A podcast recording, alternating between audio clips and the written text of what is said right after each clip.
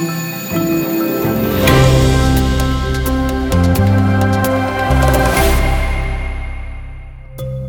Hallo und herzlich willkommen zum JMU Podcast, der Podcast der Julius-Maximilians-Universität Würzburg.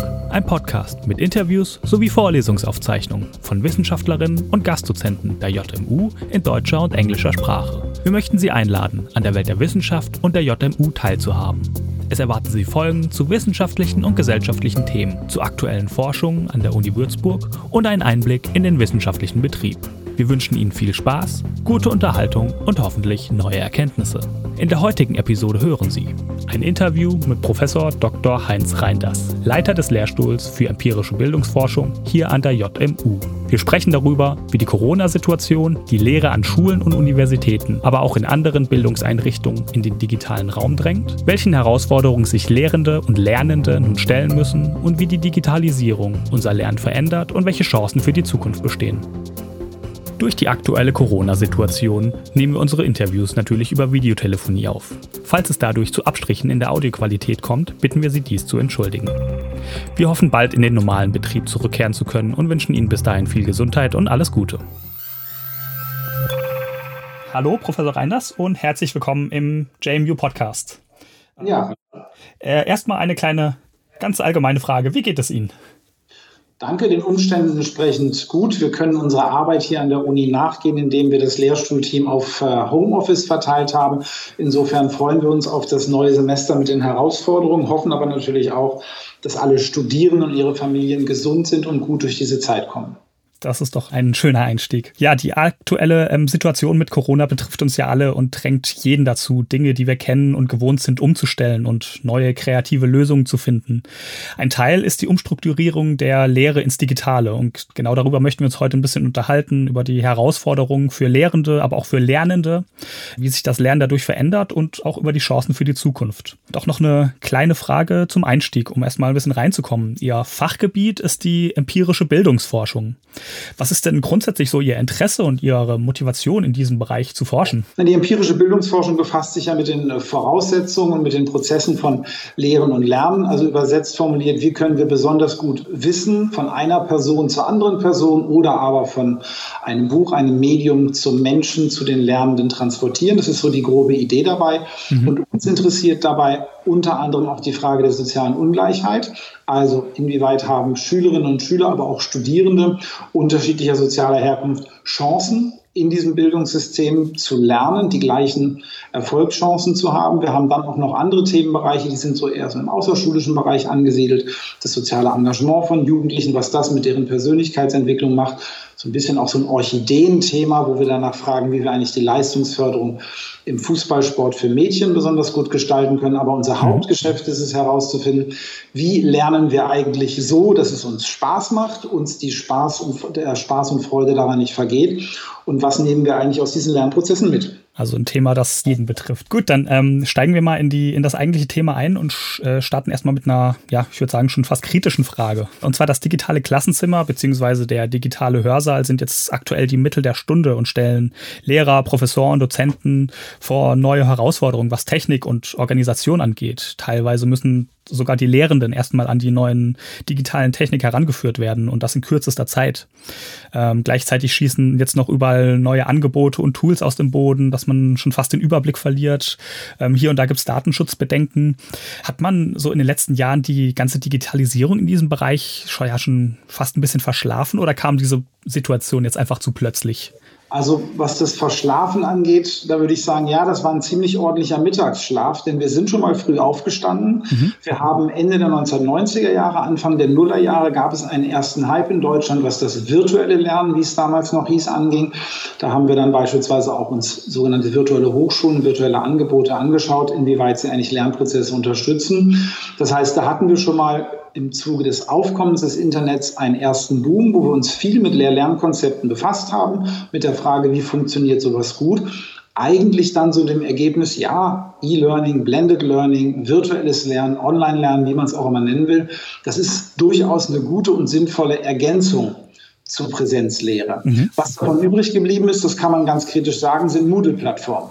Mehr haben wir im Grunde in diesem Zusammenhang nicht gemacht. Ich erinnere mich noch, als wir unsere erste Videovorlesung hier an der Universität Würzburg aufgenommen haben, da haben wir auf einen sehr engagierten äh, Kollegen des Rechenzentrums zählen können, der dann das ganze Equipment herangeschafft hat. Wir waren die Ersten, die überhaupt eine Online-Videovorlesung gemacht haben, eben als Ergänzung zur Präsenzlehre für diejenigen, die es einfach nochmal in Ruhe nachhören wollen, was denn mhm. da unten so in 90 Minuten erzählt wurde. Dann kam der Mittagsschlaf der eigentlich seinen Grund darin hat, dass es so eine gewisse Ernüchterung gab, zu sagen, oh, die vielen tollen Traumwelten, die wir uns vom virtuellen Lernen, vom Lernen im Internet erhoffen, die gibt es gar nicht so sehr. Das war also im Grunde eher so eine Art ja, Ernüchterung, die da eingesetzt hat. Und in dem Zuge wurde dann auch mehr und mehr die Forschung und auch der Ausbau von Infrastruktur in diesem Bereich, ich will nicht sagen zurückgefahren, der wurde schon auch hochgefahren, aber nicht in dem Maße hochgefahren, wie es gute digitale Lehre eigentlich braucht. Und aus diesem Mittagsschlaf wurden wir jetzt relativ abrupt durch das Klingeln an der Tür herausgerissen, in dem die ganze Situation ja nicht nur wirtschaftliche Folgen hat, sondern eben auch Folgen für Lehre und Lernen. Und dieses Klingeln an der Tür sagt uns jetzt, Jungs, Mädels, seht mal zu, dass ihr da ein bisschen Gas gebt.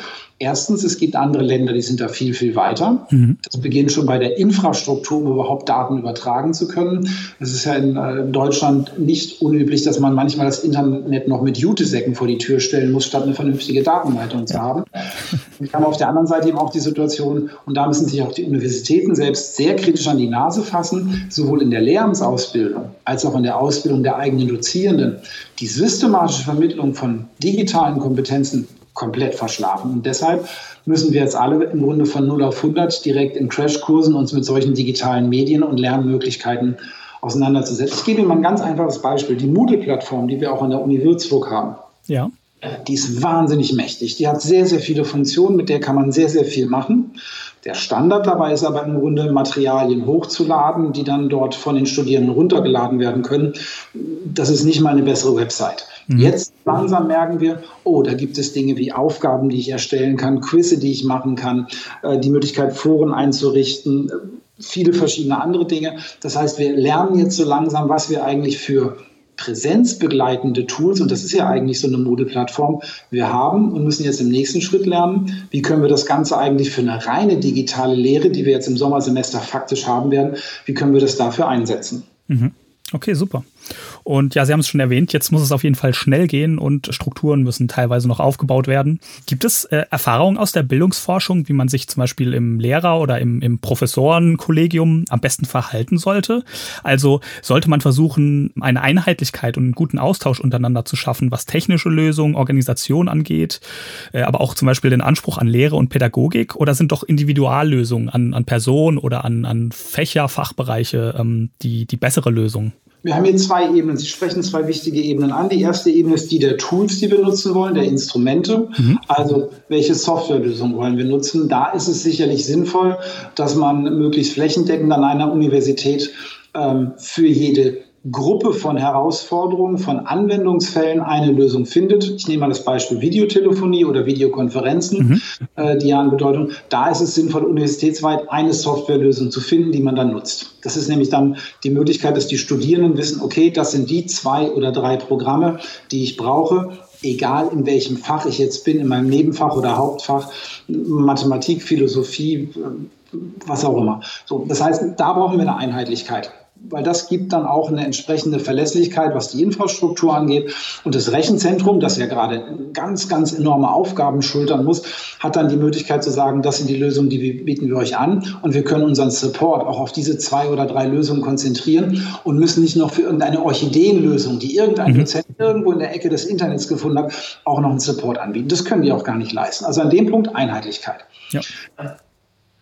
Auf der anderen Seite, was die inhaltlichen Varianten angeht, die Didaktik betrifft, da ist es natürlich sehr, sehr wichtig, dass die Fächer und innerhalb der einzelnen Fächer die Fachvertreter mit ihren Fachrichtungen, dass die die Möglichkeit haben, ihre Lehre didaktisch, pädagogisch, individuell zu gestalten und auch die Entscheidung treffen können und sagen, für diesen Bereich brauche ich jetzt eher kein Videoforum, wo ich mal das ganze Seminar sehe, um mit Ihnen zu diskutieren. Da reicht mir auch eine einfache Moodle-Plattform mit Material zur Verfügung zu stellen und Aufgaben und dann im anderen Bereich aber zu sagen, nee, hier ist der Diskurs einfach wichtig, Philosophiestudium ohne Diskurs das geht halt nicht so wahnsinnig gut, da brauche ich eben jenes Tool, aber ich möchte das auch in dieser oder jener Art und Weise einsetzen. Das heißt, die Tools sollten festgelegt sein, damit mhm. Verlässlichkeit da ist.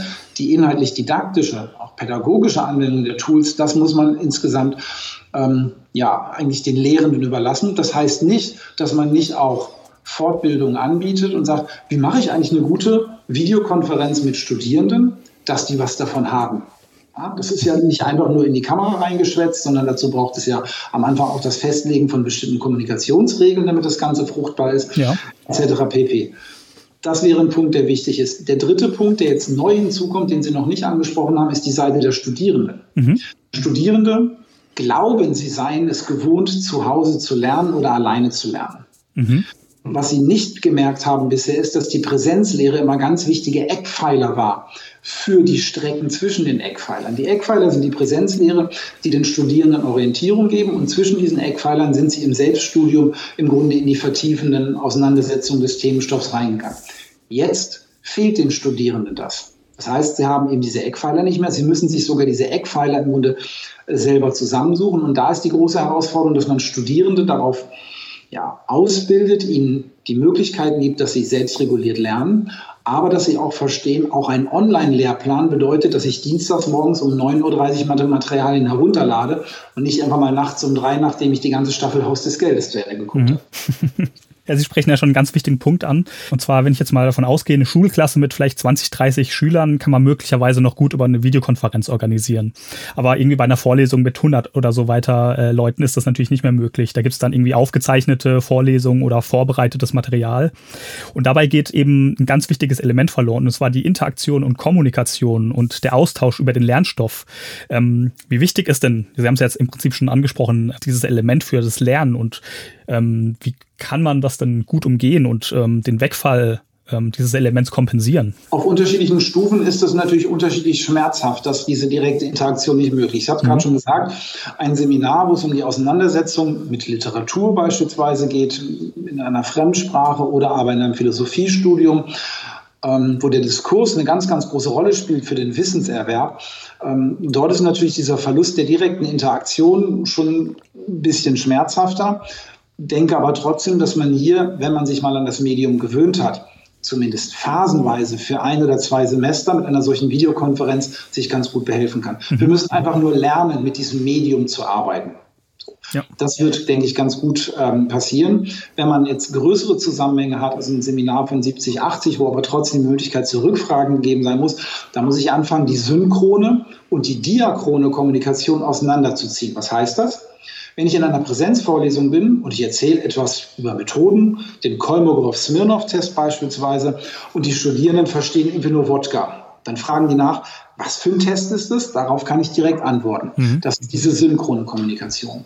Die ist bei der Videovorlesung, die wir ja selber auch anbieten, nicht möglich. Das heißt, da schauen sich die Studierenden das Video an und dann müssen wir ihnen aber die Möglichkeit geben, dass sie unmittelbar nachdem Sie das Video geschaut haben, Fragen dazu stellen können. Oder vielleicht sogar währenddessen. Wir kennen das ja mit verschiedenen sozialen Medien als sogenannte Watch-Partys, dass man sagt, ich organisiere das Anschauen des Videos als Watch-Party und die Studierenden können währenddessen nach festgelegten Regeln im Chat ihre Fragen dazu stellen.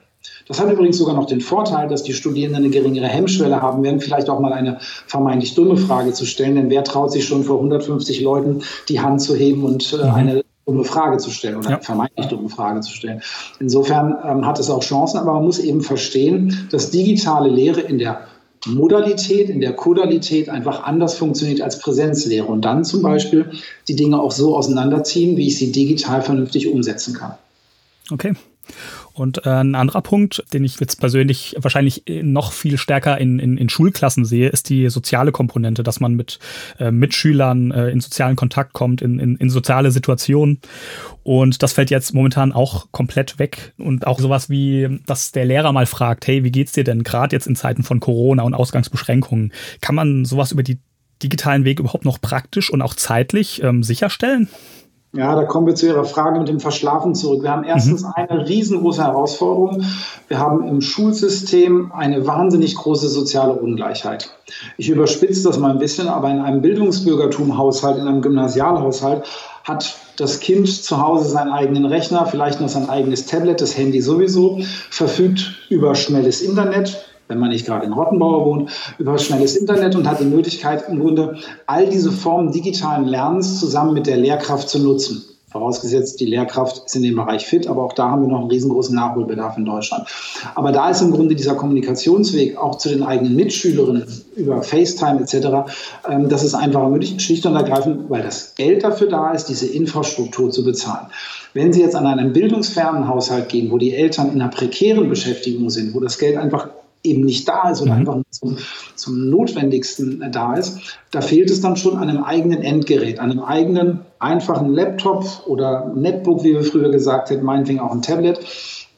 Das fehlt in dem Augenblick. Das heißt, ich erreiche als Lehrkraft die Schülerinnen und Schüler aus diesen wirklich prekären Situationen gar nicht mehr. Mhm.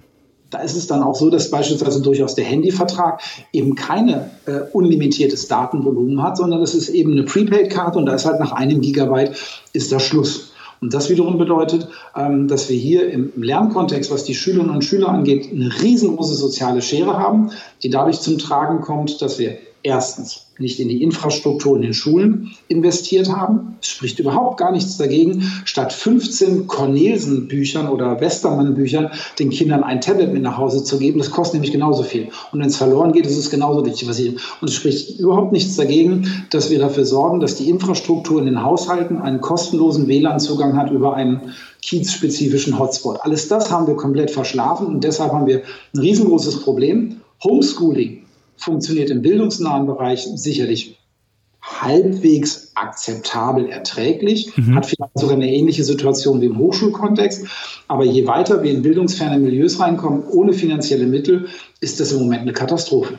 Ja, das ist ein, ein weiterer ganz wichtiger Punkt, was ja dann wahrscheinlich auch die, die Vorbereitung von dem Lernstoff angeht. Ähm, der muss sich ja sozusagen an dem, ja, gehen wir jetzt von der Schulklasse aus, an dem schlechtesten verfügbaren Endgerät ausrichten. Und ist es überhaupt möglich, dann ein modernes Lehrangebot für, für digitale Lehre zu schaffen, ohne das, dieses soziale Ungleichgewicht noch zu vergrößern oder entstehen zu lassen?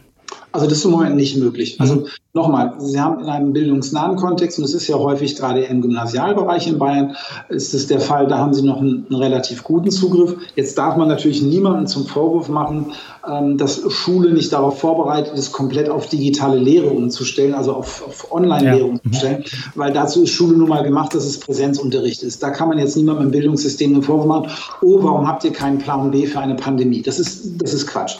Aber was wirklich eine Herausforderung ist, ist das Arbeiten mit digitalen Medien im Unterricht und innerhalb der Schule selber, um erstens die Medienkompetenz auch bei bildungsfernen Schülerinnen und Schülern zu schulen. Ja, die Mittelschulen und die Realschulen werden da sehr gerne mal vergessen. Mhm. Wobei gerade diejenigen, die uns gerade den Allerwertesten retten und die die ganze Arbeit machen, äh, aus diesem Milieu kommen. Das dürfen wir auch nicht vergessen. Ähm, und das Zweite ist, dass wir im Grunde die Möglichkeiten schaffen müssen, dass jedes Kind unabhängig von sozialer Herkunft kostenlosen Zugang zu Breitbandinternet hat, damit es eben, egal ob jetzt eine Corona-Pandemie ist oder nicht, zu Hause auch mit digitalen Medien lernen kann als Ergänzung zum schulischen Lernen. Mhm. Okay.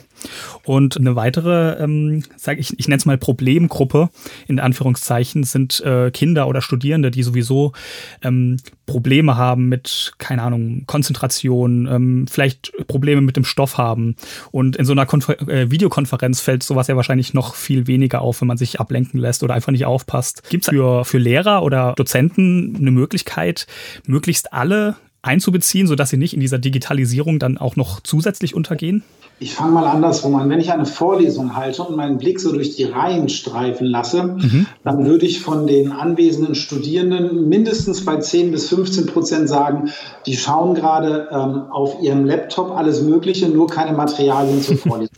ja, also, ähm, und da sind noch gar nicht mal diejenigen eingerechnet, die eher so ein bisschen den, den Sitz vor sich, äh, die, den Tisch vor sich als Stütze zum Schlafen brauchen, sondern sie können auch bereits in einer Präsenzlehre nicht garantieren, dass alle dabei sind. Ja.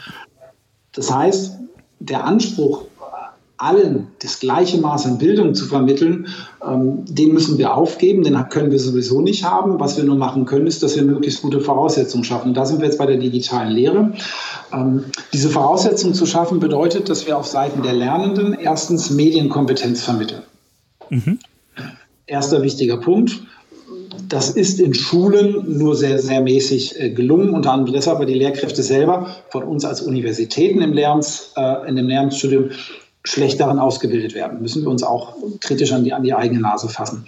Ähm, das Zweite, was wir dann brauchen, ist bei denjenigen, die digital oder online lernen, dass wir Strategien der Selbstregulation schulen. Das heißt, dass wir ihnen die Mittel an die Hand geben, ihr eigenes Lernen zu monitoren, zu überwachen, ihre eigenen Lernfortschritte festzustellen. Wir nennen das eben dieses selbstregulierte Lernen, dass sie in der Lage sind, eine Lernwoche zu planen, einzelne Arbeitsschritte zu definieren, für sich selber hinterher zu gucken, was davon hat geklappt, was hat nicht geklappt, was muss ich vielleicht ändern, Ablenkungen von meinem Schreibtisch verschwinden zu lassen.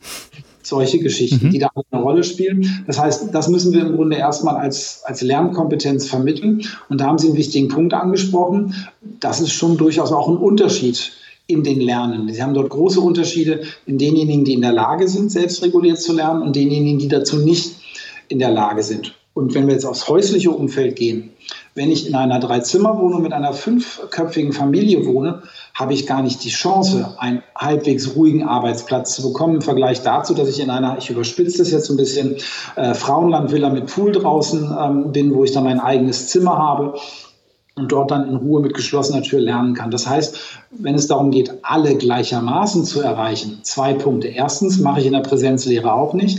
Zweitens muss ich aber bei der digitalen Lehre für alle die gleichen Voraussetzungen schaffen, dass sie zumindest potenziell gleichermaßen an dem Lernprozess, an dem Lernfortschritt partizipieren können. Mhm. Also das heißt, es gibt dann sozusagen auch ein, eine sehr hohe Anforderung an die Selbstdisziplin der Studierenden oder Schüler dann als, als zusätzliche Herausforderung dieser digitalen Lehre.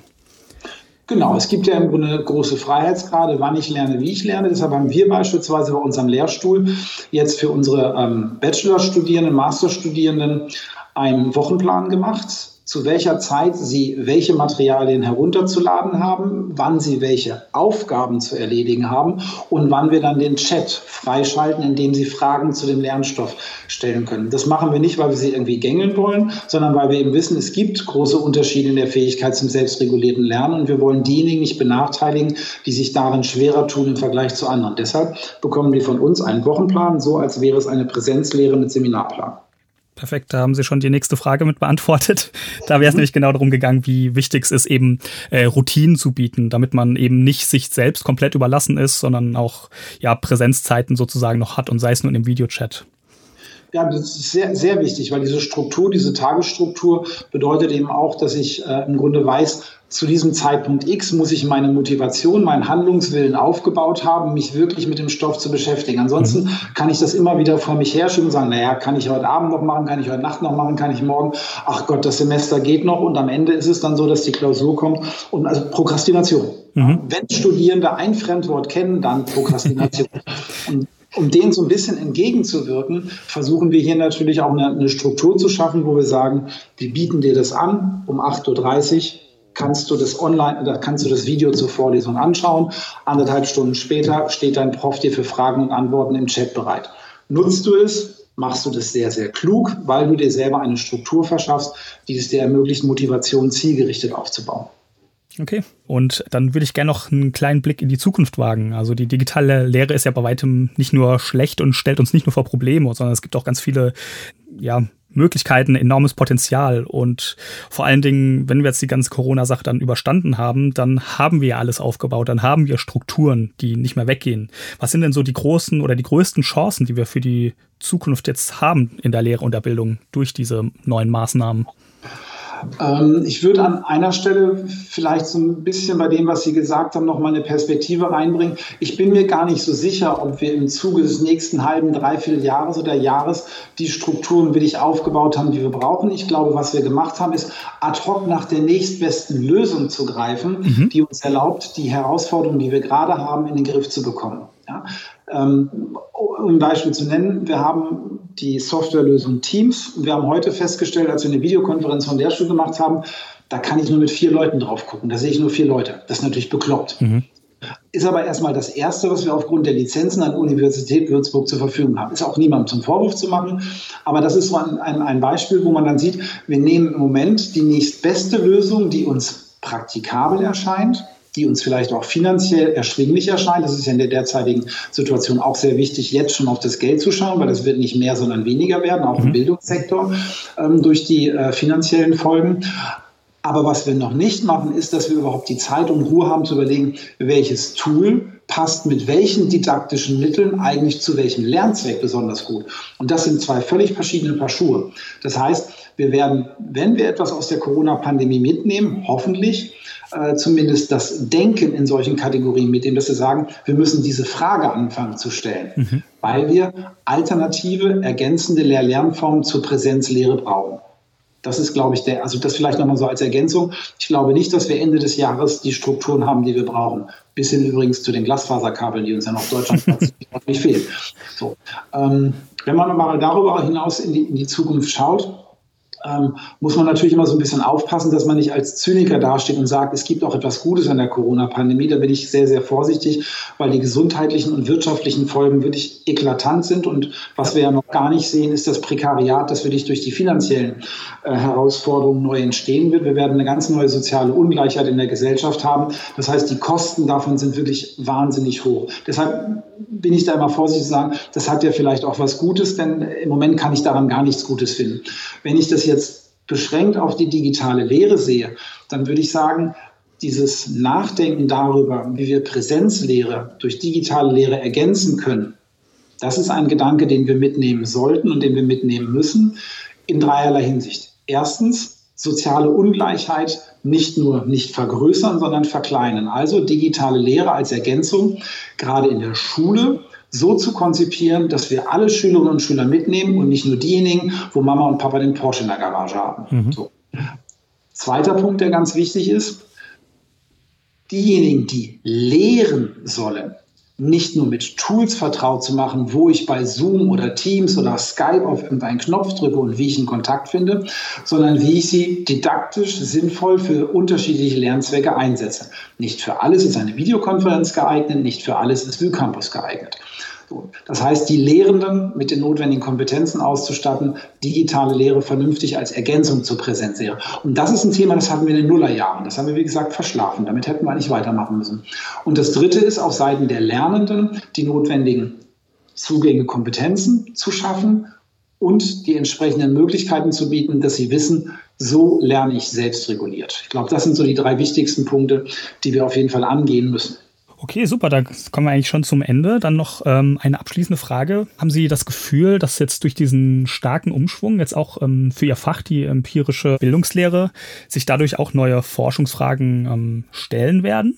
Oder ja, der, der, der Fokus sich sozusagen ändern wird? Ja, leider. Also das, das wird so sein. Das ist auf jeden Fall so und es ist leider so. Also relativ äh, frühzeitig zu Beginn der Corona-Pandemie hat ja die, schon die Deutsche Forschungsgemeinschaft ähm, einen ähm, Forschungsschwerpunkt ausgeschrieben, mit dem man sich mit Anträgen ähm, bewerben kann aus verschiedenen Disziplinen. Das zeigt natürlich schon, dass hier Forschungsbedarf gesehen wird. Weil wir dürfen nicht vergessen, wir erleben gerade etwas, das kennen wir nicht. Wir mhm. haben keine Ahnung, was das gerade ist, was mit uns passiert. Und wir versuchen irgendwie händeringend wieder Handlungskontrolle oder das Gefühl von Handlungskontrolle zu entwickeln. Und eine Möglichkeit, diese Handlungskontrolle wieder zu bekommen, ist zu forschen. Ja, Forschung ist, also evidenzbasiertes Handeln ist nur durch, durch Forschung möglich. Das gilt für die Medizin die merkt es natürlich gerade auch sehr eklatant. Mhm. Aber das ist auch in unserem Bereich wichtig. Und es ergeben sich natürlich leider neue Forschungsfragen. Wir werden jetzt beispielsweise im kommenden, also jetzt in diesem beginnenden Sommersemester mit unseren Masterforschungsstudierenden ähm, Projekte aufsetzen, wo es um die Frage geht, wie erleben Lehrkräfte und Schülerinnen und Schüler hier aus der Region Lernen in Zeiten von Homeschooling. Wie erleben Studierende in diesem Sommersemester das digitale Lernen? Das heißt, wir versuchen erstmal ein erstes, erstes Stimmungsbild, wenn man so will, ähm, einzufangen und zu gucken, wie Schülerinnen und, und äh, Studierende Strategien entwickeln, mit dieser Situation umzugehen. Ähm, wir werden danach fragen müssen, das ist so ein bisschen unser Orchideeninteresse, wir werden danach fragen müssen, wie äh, Vereine, Sportvereine als ganz wichtiger sozialer Kind der Gesellschaft, wie die eigentlich gerade damit umgehen, dass sie im Shutdown sind. Ja? Die, mhm. die sind nicht mehr handlungsfähig. Was, was, macht das mit diesen Menschen ähm, in diesen Sportvereinen? Was macht das mit den Menschen, die zukünftig Sport treiben wollen? Und so können wir diese Themenfelder zum Lehren und Lernen und zur Sozialisation können wir gerade ewig fortschreiben, weil es gibt keinen Bereich, in dem diese Situation nicht auch hineinragt. Auf gar keinen Fall werden wir jetzt äh, im Grunde Forschungsgebiete haben, wo wir sagen, ah, da wissen wir es schon, weil wir wissen es einfach nicht. Wir wissen so wenig darüber, wie Menschen sich in einer solchen Ausnahmesituation verhalten, dass wir wirklich im Grunde an einer Stunde Null der Forschung sind. Okay. Und Sie sagen jetzt leider, ähm, liegt das daran, dass Sie die Auswirkungen ähm, dieser Corona-Pandemie jetzt bedauern oder dass Ihnen sozusagen die, die Zeit wegfällt, über andere Forschungsfragen noch zu, zu forschen? Unser Auftrag, in der, also generell unser Auftrag in der Wissenschaft ist es, Wissen bereitzustellen, damit in der Gesellschaft Dinge ähm, möglichst verbessert werden. Mhm. So so würden wir uns auch verstehen. Gerade in der empirischen Bildungsforschung geht es darum, dass wir Wissen bereitstellen, ähm, um bestimmte Handlungsfelder zu verbessern. Ich gebe mal ein Beispiel.